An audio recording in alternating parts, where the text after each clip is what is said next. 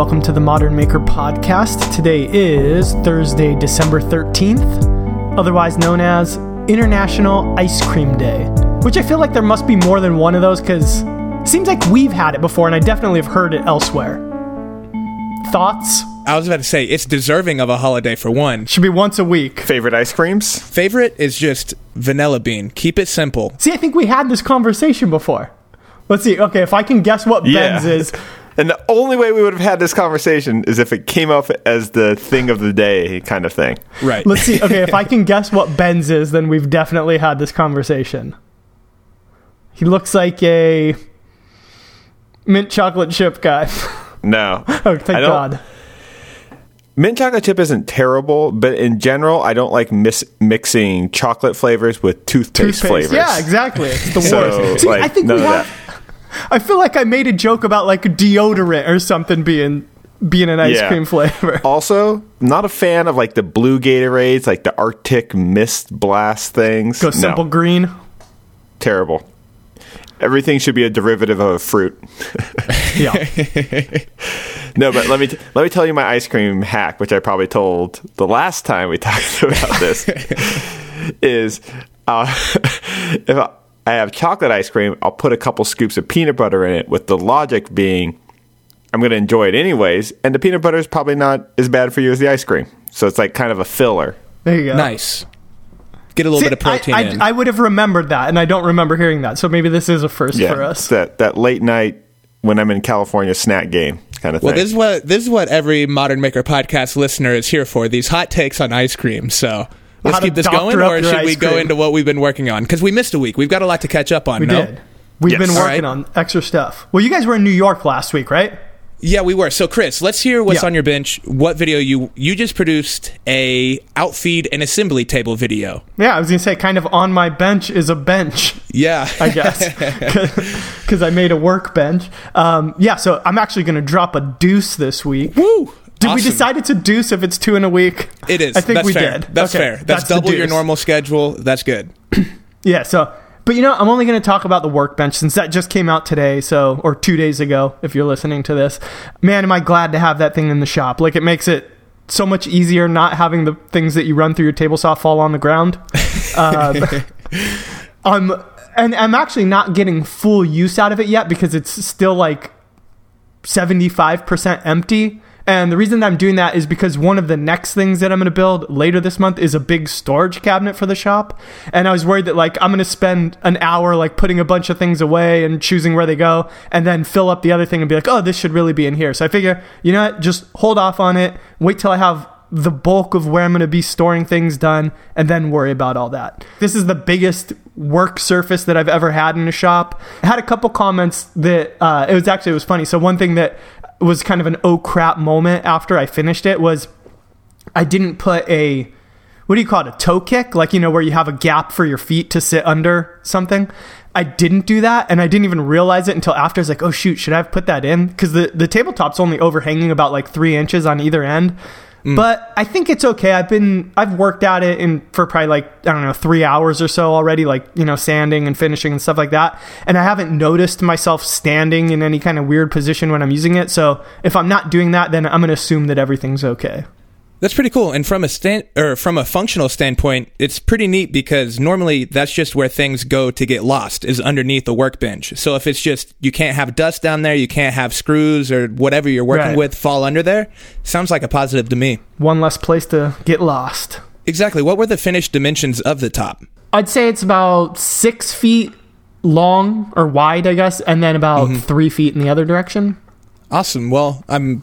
Let's check back in a month and we'll see how well it's working for you because that's a pretty big assembly table. It is, yeah. I, I think it's going to be okay. I, I can't imagine it. I mean, unless like I just like start running out of space or anything like that. I also am kind of thinking about maybe putting it on casters.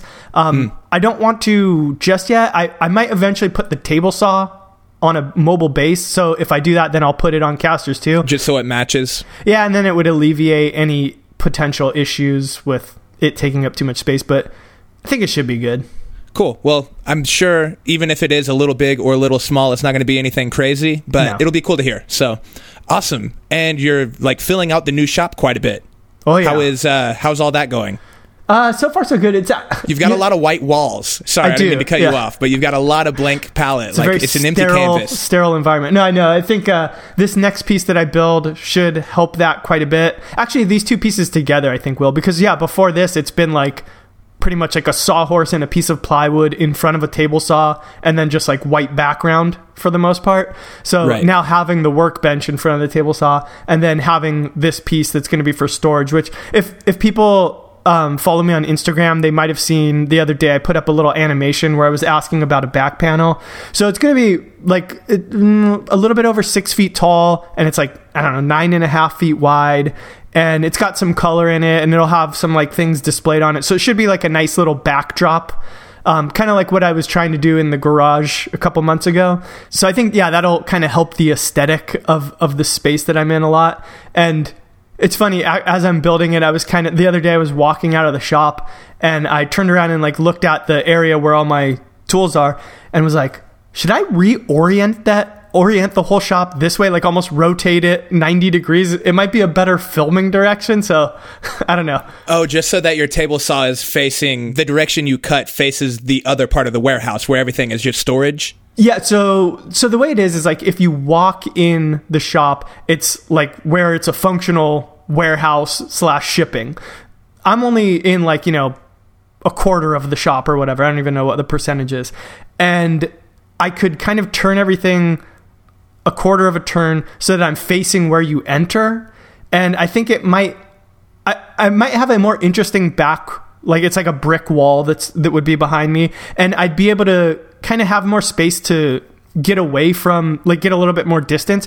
Cuz in a way so when I was working in the garage even though the garage was smaller than my workspace I had like everything outside of the garage for setting up camera shots. So I could do a lot of like really distance shots that I can't really do anymore. So this would let me almost like if I needed to take the camera outside of the whole workshop and be out just like shooting through a doorway if I needed to. So hmm. I don't know. I don't know if I really want to go through the hassle of doing it, but it was just like something that popped into my head as I turned to look the other day. Awesome. Well, speaking of work spaces, Ben, you just put out a video putting out an outdoor workshop. What are you calling it? What did you title that video? An open, Open air, air workshop. workshop. Oh man, I was goofing, but I'm right. Yeah. Okay. Open air workshop, which your boy Modern Builds featured in. Yes. Heyo. And Heyo. you got to, to christen it and use it for. Actually, you're the only one that's built inside of it yet. Yeah, and it's Deflowered working out it. really great. So yeah, talk us through the project. You hinted at it a little bit on previous projects, but you hadn't finished it yet. So So out here in the desert, it gets quite hot. The sun's pretty intense, and but we, you know, land is pretty plentiful. So we have this giant. I don't. I guess it's a deck in the backyard of the house that we rented, and it appears by the giant half circle that's uh, cut into one side. If I was to to put on my archaeologist hat, which would probably look like Indiana Jones, no, it would be the white mullet cap. That's like my hat for everything. If I was to put on my my lawyer's wig or cap, it's just always the same mullet hat. It appears Yeah. there used to be an above ground swimming pool there, which has disappeared over time. So we have this huge deck. It's pretty rough wood, but it's relatively flat. And we were kind of just use it for hanging out. So my friends over at uh, the Toja Grid Company uh, which is this sort of can it's a it's a pretty new company that makes these hardware brackets that work with four x four posts. They sent me a kit, and I went through the whole process of setting it up. They say you should have three people do it, and well, don't come at me like that, bro. Challenge accepted. Yeah. So it was it was cool because I was testing out that product and I was also testing out uh, the scaffold bench by MetalTech. They had liked the the the loft bed that I did out of the scaffolding did really well, so they sent me this new product to test out, and it was kind of fun. Like, uh, first of all, four 10 foot long four by four posts are a lot heavier than I guessed, and uh, I just created a series of jigs where I could kind of incrementally lift it up in different parts and got the whole thing up by myself. And then Mike came back just in time to help me put up some siding, and the siding looked really good. We we kept it like straight. Horizontally, all the boards are the same. We just staggered and changed them vertically. So it has a really nice texture going from things like two by sixes to one by threes, um, and with everything sort of in between. So now we have this open air sh- uh, shop that has nice sort of shaded covering. The one thing that we're still trying to work out, which is not specific to actually building, it's perfectly fine for building and construction, is it's so bright out here and having shade overhead, the sun's always moving and coming in the southern side. So we get some really harsh shadows, which can be a little bit distracting on camera. So we're still working out some strategies for diffusing the light a little bit, but still maintaining good airflow. It's easy to blow out. And it's sort of going to be our woodworking shop. Oh, and dust collection, you might ask? Well, how about a 40 volt uh, leaf blower? And we got mulch everywhere in the yard. Um, so hopefully we won't do a lot of plastic or, or, or metal projects in there. The the only problem is seems to it's taken over part of the little Gary the Chipmunk's habitat, so Uh-oh. it's disturbed them a little bit, but they'll they'll work around it. So that project was was fun, and Mike and I were talking just about we how fast some big projects can move. We put up the whole wall, you know, which was 20 feet by about eight feet high of siding. We put that up in about three hours. And we were just jamming with, with the, you know, cutting pieces, uh, screwing them to the wall. And it was nice because you feel like you're you're getting a lot done. You actually feel the time lapse happening. and so it's we, we sort of you know at lunch we sort of talked about how nice it is to kind of mix up things where you're kind of working with more like the fine motor skills and working on small stuff and then switching to something where you're kind of big and moving you know 10 foot long pieces uh, but they're all going up really fast and there was no sanding. So how awesome Yeah. how awesome is that? So that came out great. And other than that we had a trip to new york which is part of the reason why we didn't do a podcast last week. But it was worth it for at least for us because uh, we went there for my collaboration with Krazy Glue and the world's strongest man, and I think his name is you say it. It's it's spelled like half Thor, but he's definitely like a full Thor. He's a full Thor. yeah. Two Thors. so it's a half Thor and a Thor half. Bjornsson, and he's also the the world's uh, reigning strongest man, and he's also plays the Mountain in the show Game of Thrones. And Krazy Glue did a really fun event. Jimmy DeResta ended up being there. Surprise. Like as soon as I get there, I look on the list of the other influencers that are showing up, and I'm like, oh, of course, Jimmy DeResta. So we had an impromptu meetup. It was it was a lot of fun. Uh, of course, the Krazy Glue held, and I was like mostly interested in how they actually were going to test the glue. And they make these like little metal pads that they can then attach chains or carabiners or ratchet straps to. And uh, yeah, the other really uh, fun part is I had sent Jesse out to Jimmy DeResta's farm slash ranch slash maker mecca, and her and Brett from Skull and Spades made a so Thor is sponsored by Rogue, which is one of the big sort of CrossFit and powerlifting weight companies. They make really nice bars and weight plates. So I ordered 45 pound cast iron weight plates, had them set to Jimmy's place. Jesse went out there and her and Brett uh, made a giant battle axe out of 45 pound weight plates um, to give to Thor as a gift. and it is insane. That thing, granted, it was a 45 pound plate and they probably took five, maybe eight pounds out of it. So you end up having this like 40 pound battle axe at the end of a five foot handle.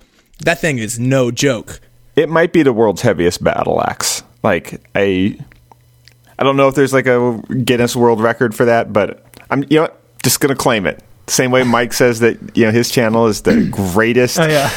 DIY YouTube channel in the universe. No, This on is the- Earth. On Earth. Oh, oh, On just- Earth. yeah, you- We don't alright, know you're what's not- out there. You're not arrogant. Yeah. So it, it, it looked really cool, and they haven't tested it as far as I know yet on actually chopping things. But it was funny, like you know, Th- Thor had to sort of stand in line and take pictures with people. He he did that for about two hours, but when he saw the battle axe, he was like, "That's that's made from my the weight plates that are my sponsors." Like he was so so excited. Um, so now we just have to figure out a way to uh, send it to him in Iceland, which is not going to be cheap, but. Does Well FedEx send to Iceland? Pardon? Does FedEx send to Iceland? Yeah. Bleeds us out, but f- I was FedEx. FedEx, FedEx, FedEx is the on- f***ing worst. I was lobbing you one, man. Yeah. So Setting let me you tell up. you, uh, let me do old man gripes really go. quick and, and tell you how much FedEx sucks. Uh, they've been sending me a bill for 129 bucks. Not the end of the world, but I'm just like, I never sent anything from them. I've only accepted orders, and I didn't sign anything that said, you know, COD or payment on delivery, right? So, like, why am I getting this invoice? This has to be a mistake. So I kept ignoring it because I figured eventually they'll figure it out. It's probably an error because I know for a fact I've not used them, uh, and certainly not for anything in that amount. Then they sent me a collection notice and saying that oh this is going to affect your credit report and stuff like this. I'm like oh great. So now it's finally at the point where you can't ignore it anymore. I still don't know what the the, char- the charge is for, so I call them and have that you know you know that lovely thing where you're on hold. Um, Yep. for like an hour and uh, finally talk to a person which says it's because I uh, it's because of delivery they needed to use a lift gate and I'm like yo that is not on me and uh, they go well you signed for the, the for the delivery and I'm like I signed for the delivery You mean something being delivered to you? Yeah Uh, yeah. Right. and so I'm like, I signed for the delivery. And they're like, yes. And I'm like, nowhere on the document that I signed does it say I agree to pay 129 bucks because you have to use your lift gate. And they're like, but you signed the, for delivery. And it was just this back and forth thing. So I kept getting louder. And then I'm like, all right, here's what I'm doing. I'm going to start recording me talking to you because I can't record the phone call. And I'm going to start posting this on Instagram after I started posted the first sort of like hate post that I did. And I'm going to keep doing this until you fix this. And so they finally fixed it. it. It's just sad that like it takes like social media threats to like actually get action. And normally, I, I I am not a complaining person. Normally, I'll just like eat the charge. It's not worth it. Your time's more important. But this one was so like blatantly undeserved. Like I think Mike, you could hear me from the other room, like me Yeah. just like shouting into the phone. um, but yeah, so no FedEx. It I would rather hand deliver it than use that company. Carrier pigeon. Yeah, carrier pigeon. That's That's, the way to a go. really strong pigeon. Or do you just get a whole He's got a flock lift of them? gate. You got a whole flock of them all tied Yeah. together somehow. That's going to cost you 129 bucks. Exactly. Pigeon fee. oh, sorry, we had to send the whole flock. My bad. Yeah, cool. Well, let me tell you about what I've been working on this week. Yeah, Mike, what have you been kinda- working on? Okay, well, since we've spoken last, the bathroom video is out. It's performing really well. Thank you, everyone, for the great feedback. I greatly appreciate it. I'm thinking about maybe doing a quick follow up to it on some of the common questions that I got Hmm. now that YouTube has released a story feature. Oh, yeah. I think maybe that's a fun way of kind of doing a quick roundup on the common comments that I get or the most frequent questions. And I can just kind of talk with the people that follow me about what I would maybe do differently or some of the problems along the way. Or, you know how sometimes you just get that stuff that you don't put in the video because it's, Yeah. it's a mistake that other people maybe wouldn't have commonly made. So you're like, I'm not going to embarrass myself. I'm just going to, I'm just going to cover this one up and move on. So Out out of curiosity, what is like the common question that you get for that one? for the bathroom, Yeah. Oh, there was a lot of questions about like the tile uh, in general because I forgot to film a real good close up of the spacers that I used. Uh-huh. And I used the same spacers on the floor and the shower, but I just didn't get that close up. So a lot of people were asking me which one specifically I used. So I, I threw the I threw the link in the description, but I'd like to be able to talk about them and and what was good and what was bad about them, just because for the floor tiles, I, what I didn't realize is because I staggered my seams, so essentially they're 12 inch by 24 inch tiles, and they don't meet at four corners. The Right. one ends halfway through where the one Yeah. next to it like starts. a subway pattern. Exactly. Thank you. And so I got four way spacers where they were all supposed to connect. And so it ended up being this whole kind of crazy thing that I had to deal with. And I learned how to make them work. Um, so maybe it would be a helpful tip to someone else. But who knows? So check out the Instagram or the YouTube. Sorry, that's gonna be that's gonna be tough to get used to saying. But YouTube check out the YouTube stories that I post. you know, hopefully later this week, and, and we'll talk about it. Um, but other than that, I've started on a couple furniture projects. Now that I'm back in Joshua Tree, there's some of those functional things that I want to get done before I get started on the school bus, and one of them is just storage. The living room, where we have converted the majority of the space into the photo studio slash assembly area. Um, the other half of that room has kind of just become storage mostly, and so it's got a couple bookcases, a bunch of a bunch of everything everywhere. And I just wanted to build a nice, sleek, mid-century modern bookcase that I've been getting a lot of feedback on my SketchUp drawing that it looks like something you would make, Chris. All right, I've influenced you. You apparently so. I didn't. I didn't. I didn't necessarily draw the inspiration, but I can see it now that people are saying it. Yeah. Um, I, I don't think I have a uh, stake claim to- in that that segment. I think there's other people who do it too, but I do tapers. No one else does tapers. I invented the taper. Damn it! Yeah. So, but but what is cool is with this base that I'm doing for the for the bookcase, it's really scalable. I guess is the word I'm looking for. I knew the final height that I wanted the bookcase to be, but I wasn't sure how tall I wanted the leg assembly to be. So I made a SketchUp file of three different sizes: one at nine inches.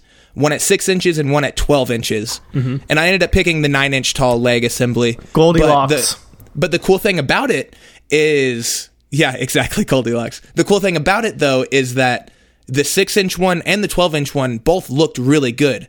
And so it was kind of encouraging that I could do a real low profile media console and kind of take that same basic Right. base, or I could do something a little higher like a coffee table, and it could all translate to make this matching set of simple plywood furniture. So I'm excited for that. So look forward to that video We'll take it. Awesome. So, what uh, what do we want to talk about this week? Do you guys have anything, any questions that you've been getting on your Instagram, or any uh, any anything that's come to mind lately? Um, no Ooh, I've got- questions. oh, okay, go I'm for it. Go for it. Because if you guys don't, I've got one, and Okay. it's it's a. I guess I could have used this as my obsession this week, but I think it could kind of spawn off a little, you know, rabbit trail of a conversation, Okay. and that is. I modeled the leg assembly for this bookcase in SketchUp, and it uses three basic angles: a 15 degree angle, a 60 degree angle, and a 45 degree angle. That's all that. That's all that's involved. And up until this point, I had never used any kind of combination square that would allow me to mark out 30 or 60 degrees. Mm-hmm. And so I just walked to Harbor Freight. I drove there and I picked up Hitchhike to Harbor Freight. yes. and I picked up this tool called a, called a multi-square, which after googling, I think really Harbor Freight is the only people that sell it because it was it's really cheap and it's really rudimentary, but it it did what I needed it to do, and it was uh-huh. only about ten bucks. But essentially, it's a multi-angle combination square that's just really easy to set and and, and use. And so my question is this: This is a tool that is basically going to allow me to make a lot more tapered and angular designs, and it only costs ten dollars.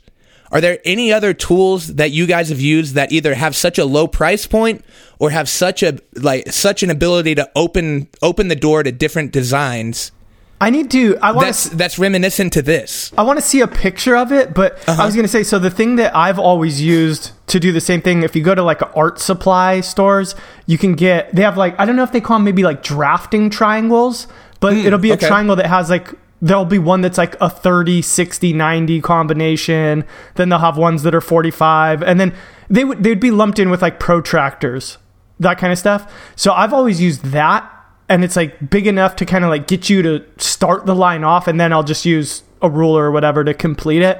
I don't know if this has like the way that a speed square would have a lip on it so that you can does. like it does. Okay. So yeah, that would make what you're talking about then a little bit more useful. I saw you just sent a link, so Yeah, check it out. let me check it out. Yeah, let's So it has Oh, okay. Yeah, yeah, yeah. So this is almost like the digital angle gauge that I have. It's just like a non-digital Okay, so that's so yeah, that was one of my questions that I was going to ask you. So Yeah. this is obviously kind of something that Harbor Freight has kind of put together. It's not like a traditional tool. Mm-hmm. So for the listeners that might be interested, like what is the traditional tool that would that would allow someone to do the same thing? Yeah, so they make a there's a lot of like digital angle gauges out there that you'll find. I I have one of those that I use a little bit, although what I've used more frequently is uh, Woodpeckers makes this one. There, so there's a small one, and they call it a boat builder's gauge, I think, something like that.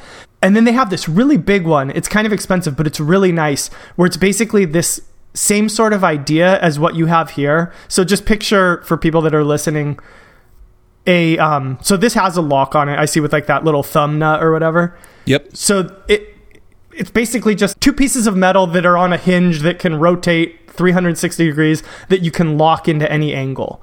So the woodpeckers one would come with this big plate that has like every angle etched into it. And then it, it, mounts up perfect so that the base of it and the like knife part of it for lack of a better word are perfectly flush so that you can set them on a table. And you would unlock it and then you would just open it to whatever angle you want and lock it down. And so that has been really helpful for me on projects when you want to do more like weird angles, which it looks like what this is good for too. But when you need that like 12 and a half degree angle, yeah. when you're trying to get it a little bit more precise, that's where like that comes in. Right. And so what's good is because anytime that you're working on a project, or frequently when you're working on a project with a weird angle like this, it'll be duplicated lots of places. So being able to like lock it in, I don't know how well this thing locks in, but like that was always one of the problems with the digital angle gauge is you can lock it, but it's not very robust. Like if you knocked it on something, it's gonna it's gonna come out of where you locked it. Right. But the woodpeckers ones, it's like once it's locked in there, it's locked in there unless you're like hitting it with a hammer. So you can kind of lock it in and just leave it there for the whole project. And then you have that to like quickly put onto any piece that you're working on and, and match that angle. Man, that's pretty cool. And what was that called? It was from Woodpeckers, but it was called what? The small one's called a boat bevel gauge, I want to call it. The big one, let me go look it up and I'll tell you. You guys. All right, cool. Well, what about you, Ben? Are there any tools maybe that you had back in the day from like more drafting and architectural stuff that would translate in a similar fashion? Architectural drafting tools are awesome, but I think the thing that I would actually I need to go get one would be the the lead holders. It's like the architectural version of a mechanical pencil, but it's a more robust mechanical pencil where the lead is about three times thicker than and it's it's you can sharpen the lead itself whereas a typical mechanical pencil the lead is so thin mm. that it's unsharpenable. Yeah i'm looking it up snaps. right now. Yeah that's really really cool. It's so, like three times as thick as a normal piece of lead. Right and it has like a little like pincher at the end. So i would say that would be a really good one would be it's sort of like a hybrid between a shop pencil and a mechanical pencil and then the lead's interchangeable and they have a whole bunch of different like lead hardnesses. You were experimenting or experiencing a little bit today of like sometimes your pencil lines if they're a little bit too harsh yeah. and you're working with like a thin veneer plywood it can you know you if you're trying to sand them off you could risk going through the veneer which would be terrible. So that would be the one that i'd bring over. They have a lot of tools related to uh, like mat boards and because architectural in architecture school you're you're making models and doing sort of drafting. So those would be the things I would sort of look at. The they also have model making supplies often, so they'll sell thin sheets of basswood and stuff like that, which is stuff that you would more associate. It's like a really clean, modern looking version of a craft store if you go into an architectural supply place. Yeah. Um, for people in the LA area, the architectural supply store at uh, SCI-Arc the Southern California Institute of Architecture has a lot of fun stuff. Um, so uh, worth checking out. The other thing that I would say is, and, and this would be the cheapest tool that I would say makes a big difference, is a pencil sharpener if you use normal pencils or a mechanical pencil, because the thickness of lines matter. Uh, and that's where you get those like little sixteenths of an inch uh, off. So those would be those would be my uh, my suggestions. But we do have a question Awesome. Uh-oh. Let's hear Hashtag it. thick lines matter. I was. This is from Tyler Miller, eighty-eight on Instagram. What's up, Tyler?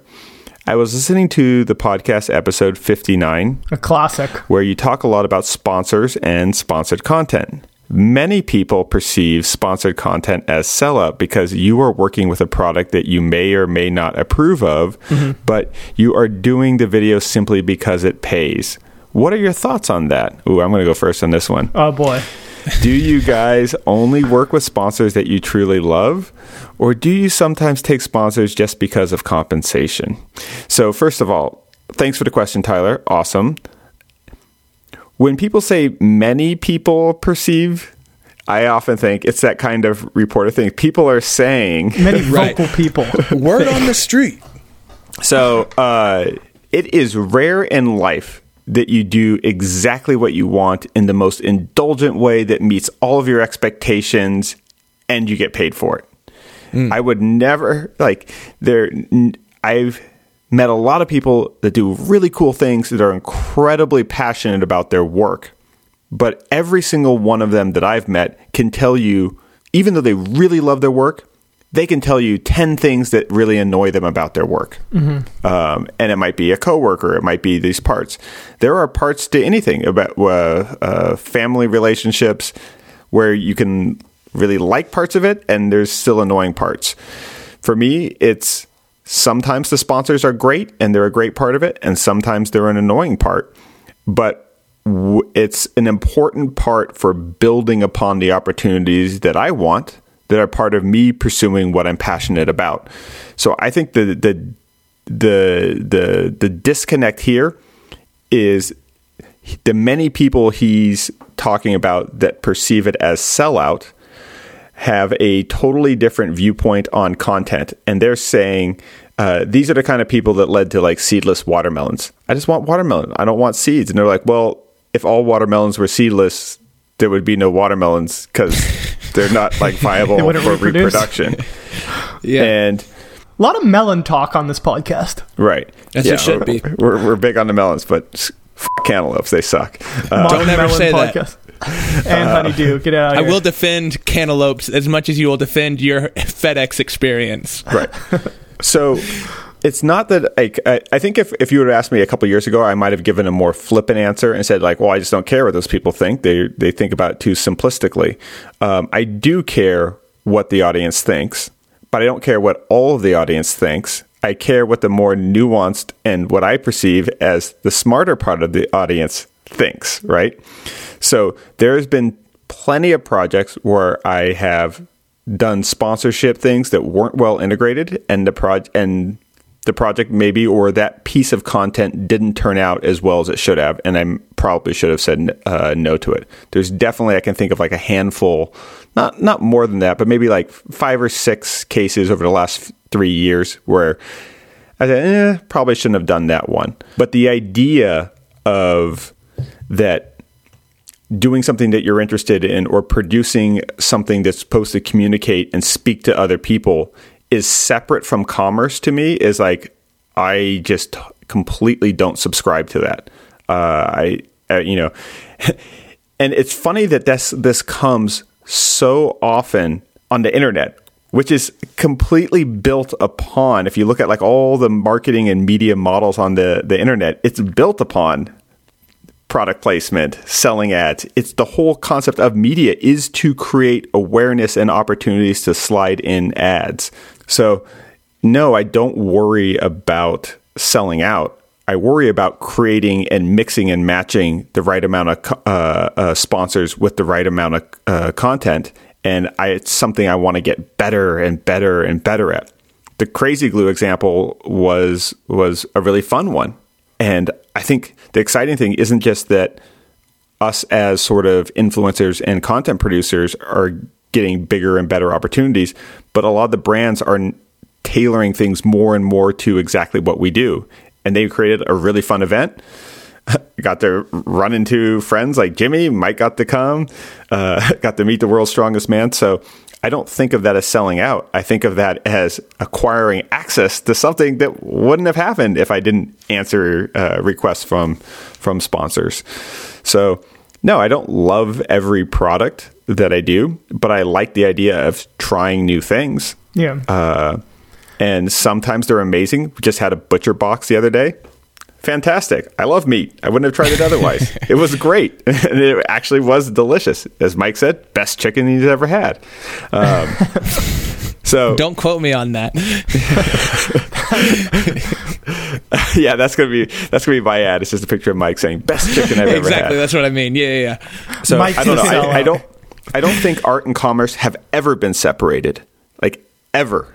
Like if you go back to the the Renaissance and you look at like the, the the most famous artists, they were commissioned by individuals. Is it a sellout because they had to paint portraits of some rich asshole that they didn't really like, and they really wanted to paint this the, their their their friends who were, didn't have any money? Is doing commission work for clients that you don't like selling out? If anything, uh, I felt like I was selling out more when projects were initiated by someone else when I was doing architectural work, which involved no product placement and no advertising or anything like that.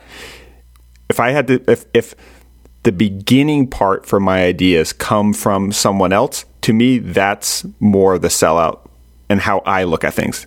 It's not my place to tell someone else when they're selling out. It's my place to say I like consuming your content or I don't like consuming it. But that the whatever way they're monetizing it is part and parcel for that content. I kind of agree with what you were saying about as long as well first off okay so love is a strong word for for all of the brands that we work with that said i'm glad to say that I've gotten to a point where there's enough opportunities that if there's something that I really don't want to do, I don't have to do it because there's other opportunities to fill it in. You know, I'm not dependent on that so much. So, of any brand that I have ever worked with and hopefully will ever work with going forward, I either am already familiar with them and really like them, or I'm kind of indifferent on them and don't really know much about them, but I'm willing to give them a shot. And if it was something that like I hated and I was just like I can't recommend this to people, I would back out of it. I would say like, look, I don't feel comfortable saying these things about this and you know we would take it from there that's never happened um, anything that i think isn't a good fit i just try to cut it off as it comes in i actually had an interesting conversation with somebody recently about what ben was just talking about and that's that i think that yeah, it's not selling out as long as you're still doing what you're interested in doing and doing the things you would be doing otherwise. Um, even with the projects where whatever it is that you're that, that's um, sponsoring that video is somewhat dictating what you're doing, I still don't think it's a sellout as long as you're as long as it's just like a jumping off point where it's like, okay, I'm gonna think about what I'm gonna build with this coming from this perspective. So like the Cricut one that I just did is a good example of that where Yeah, that's a great example of you just selling out selling big out. time. No, I mean it's a project that I probably would not have done if it weren't for that opportunity. Right. That said, they didn't say we want you to do this. They just said we want you to do something with the Cricut. and I thought, "Okay, how can I how can I incorporate this into something that I would do rather than just making some project that is like nothing that I would normally make. And so it's like, okay, well, let's see if I can just like add to a piece that I've already built. So I did the the wireless charging nightstand, I did the drawer with the pool, and that gave me the opportunity to kind of incorporate it into my workflow. And so somebody wrote me a message basically calling me out on it for that reason, saying like, "Oh, this seemed like a forced project." and that's the only reason you did this. That was me for my burner account. Yeah, it was Kevin Durant. Uh, no, so um, but he he said it in a respectful way, more respectful than even how I just put it right there. And so we started talking and went back and forth a few times, and he was kind of like giving his impressions of the outsider's perspective of what influencer marketing is. And he was even referencing this article that he had recently read. I think it was in Wired magazine. He sent me a link to it and I read through the whole thing and it was funny. It was like so, it almost like painted the content creators or, or influencers or whatever you call them as like this mafia that has all this power and it's like, oh, if you don't do this, then we're gonna badmouth this company, like Ben with FedEx, uh, and so you better listen to us. No, but it was like uh, the article was like so biased going in. Um, and it was following this one person's perspective. She was she made like fake eyelashes or something, and whatever. It was it was in the beauty segment, and it, it just was nothing even close to what I've seen in my experiences or through the people that I know, you guys and, and other people in the same niche. It just wasn't realistic to that situation at all. And so I, I think we had a good, I, I understood what he was saying, how it could look, but, and I think that he got a sense of where I was coming from after emailing back and forth a couple times. Um, the comments that kind of get to me a little bit, like I actually had one recently for the Rockler thing, is where people say like, I used to really love your stuff, but now it all just seems like a big advertisement or you're selling out or whatever. And I I just thought like if you actually I think most people who like our stuff and are fans of it, like they like your work and hopefully if they watch enough videos, they start to like you and they root for you. And I think that if they are in that frame of mind, then seeing you do well and you know, I'm I don't feel like I'm doing anything to sell out, but the more that they see me do, I feel like they should be like, "Oh, awesome. He's getting He's better. He's getting more That's awesome. opportunities." Yeah. So I think it's that says more about that person, I think, than it says about what I'm doing. If I'm getting it from all over the place, okay, now I know maybe there, I'm doing something wrong and, and it's time to look in the mirror. But I feel like if that's the comment that people have, it's almost like there's some, I don't want to say jealousy, but like a misery loves company, company frame of mind of like, oh, if they're doing better, then that puts me in a relatively lower place. Right. Yeah, yeah. My perspective is really similar to your guys', so I'm not going to harp on it for too long. But yeah, if selling out is taking a sponsor, then the bar is really low. And I think, you know, doing what we're doing, there is absolutely potential for selling out. Working with brands that you either don't like or would never work with otherwise, um, and portraying it like you were. So I'm going to use a for example for mine. Gorilla Glue is a really good sponsor for me. They're great. And I genuinely think, for a specific reason, that they're the best wood glue for me. And that is just because it dries to a color closest to the color of natural wood. So, unlike other brands that I won't mention that tend to dry really yellow, Gorilla Glue dries just a little bit more brown. And so when I say like, and I'm using Gorilla Glue, my favorite wood glue, or whatever it is, like that's honest. That's not me selling out.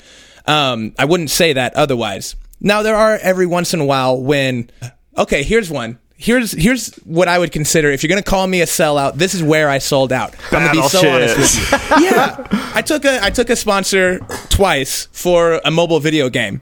Do I feel bad about it? Absolutely not.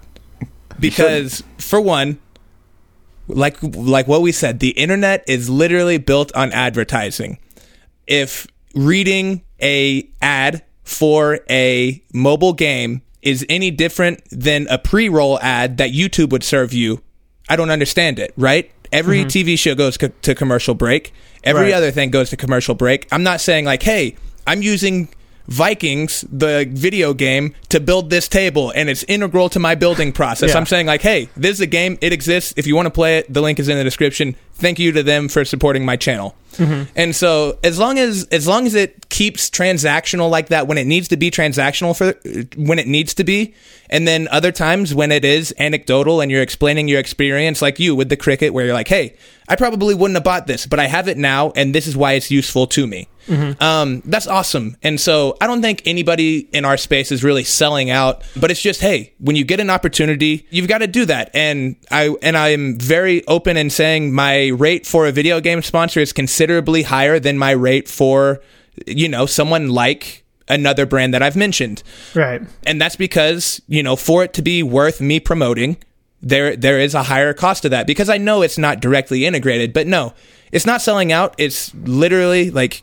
Right. putting money in your pocket so that you can do bigger projects and that you can keep the business alive because let's be real if we were all surviving off of the youtube adsense money we would be surviving but we would be living uh, It'd be less than minimum wage. it would be less than minimum wage. That's a great way to say it. Thank you. And so, yeah, to to to put an end to the whole conversation.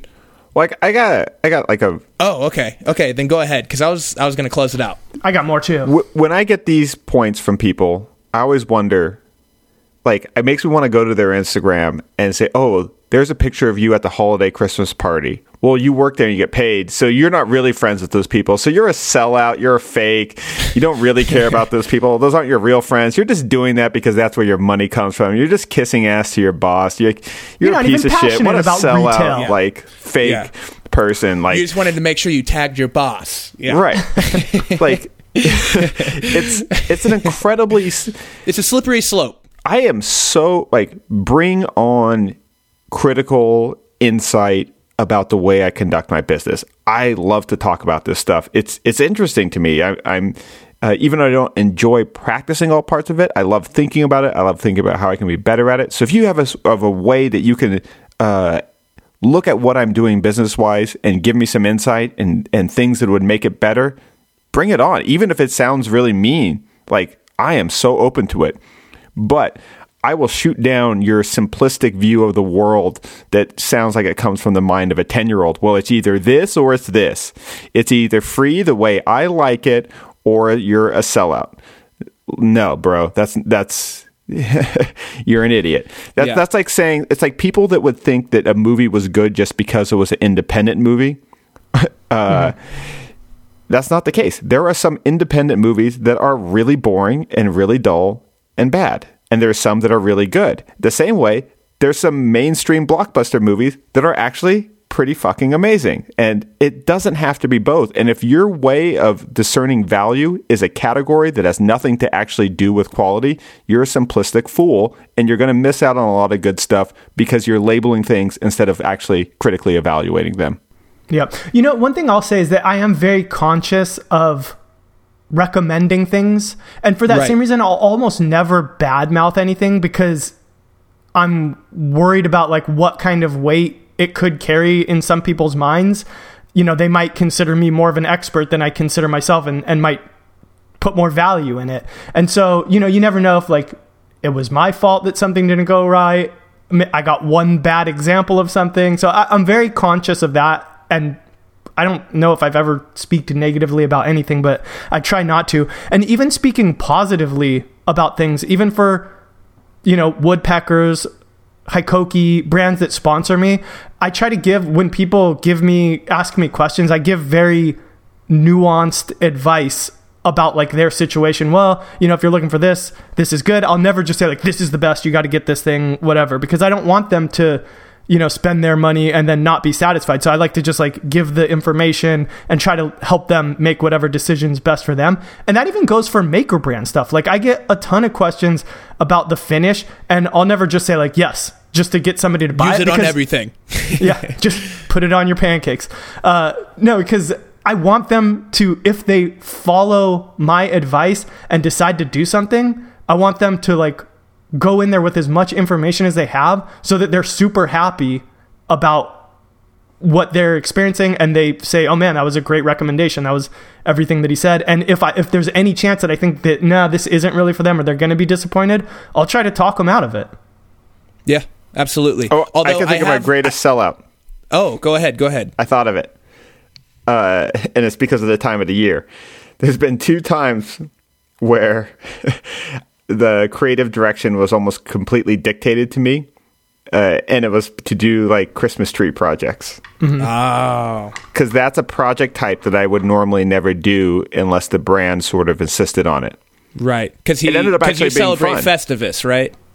get that pole Yeah, we're a Festivus guy. We're a Festivus family. So uh, that's the case. But the the other reason why I think, even by their simplistic notion of what a sellout is, that would imply that the the creative control is in the hands of the marketer or the brand, and that's very very rarely the case. The only two times it's happened with me has been doing Christmas projects. So, if anything, it's a pretty direct transaction of of attention versus monetization. And that's what every type of media is that. And if you use Patreon and don't have any ads, well, then you spend your time selling your Patreon account. And that normally takes about the same amount of time as an ad read would. Um, so for me, it's all about having a clean relationship with my audience. Uh, and I like sort of having a a unfinancially beholding relationship with my audience, or at least where it's indirectly. Um, and it's why I don't like putting all my eggs in one basket because then I'm tailoring everything that I'm doing to that. To me, the biggest thing I, that I would I would find sort of selling out would be if I focus just on making money on one platform, that would have a bigger impact on my creative decisions than anything else working with any brand. If I only worked on YouTube, that would make me look at what projects had done well on YouTube and push towards those cr- sort of creative decisions. Um, but no, I want to make the things that I want and I want to get paid a lot of money to do it. And I'm going to use every single platform and everything, uh, every opportunity I have to get more cool design opportunities so I can learn at a faster rate. And I'm thinking of this whole thing as like a giant chessboard where there's new platforms coming. I just uploaded a video uh, that I normally would to YouTube to fa- to Facebook. Why? Because I'm seeing more opportunity right there uh, for this particular piece of content than YouTube. That's, I mean, Sell out. I don't know if that's The world is that's so- changing. right. But what I like about that is maybe a different type of project will do differently on Facebook. Yeah. And that'll create different opportunities. And then I can pick and choose when I have an idea that I really want to do. What's the right platform that'll allow me to do that idea the way that I want? And that involves making money too. Yeah, this. I think at the end of the day, it's just options, right? The Yeah. more options you have, the more creative you can be, and the more creative you can be, the cooler content you can make. So there you go. Oh, I can. Oh, I can think of one time that I bad mouthed, and that is whenever Oh. I ran through two Harbor Freight angle grinders in one day. That, that Harbor Freight's different. You can talk. You're allowed.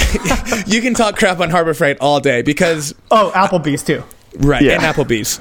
Well, Harbor Freight is like complaining about like not feeling well after eating a whole bunch of Taco Bell. Like it was still really enjoyable and amazing. Like I love Ta- Harbor Freight. They a have some short-term garbage decision. stuff, but like I still like it, and it's and you know what you're getting. It's not Right. deceiving. What would be really disappointing is if you spent a lot of money on a Festool and it crapped out. Totally. Yeah, I, I have the mindset in, in there, a few things in my life. I have this mindset, but, but specifically with Harbor Freight is going with low expectations and be pleasantly surprised when it works well. Mm-hmm. Otherwise, you just expect it not to be great. Like the like the multi square, I was pleasantly surprised like how well it worked and it was really accurate and it, and it did everything I needed. And it cost five ninety nine. It's a deal. Tell me where you're going to get something that's going to do all that for five ninety nine. 99 cent store. Nope. Nope. I checked. No, I'm kidding. awesome. Well, thank you guys for listening. We hope you enjoyed this episode. It was a little bit different than what we normally do, but still, hope it gave you a little bit of insight into our creative process and why we do the things we do and why we work with the brands that we work with. Um, if you have any questions or topic suggestions, we'd love to hear them. You can email us at modernmakerpodcast at gmail.com or just send us a DM on Instagram. We are at Modern Builds. That's me. At Benjamin Uyeda. If you could guess That's it, me. that's Chris. That's me. And finally, Chris is at Four Eyes Furniture. So uh, be sure to follow us there. We're posting all the time. And if you want to find us on Facebook, do that too, because apparently Ben's posting there. So Hell yeah. Well, just kidding. I, we're all going to be posting there. Uh, it's it Why is not? what it is. Why Having not? my Right army of Russian bots post for me. there we go. So I thanks paid again. them. They're sellouts. Thanks again, and we'll see you next time on the Modern Maker Podcast. Bye, everybody. See ya. Bye.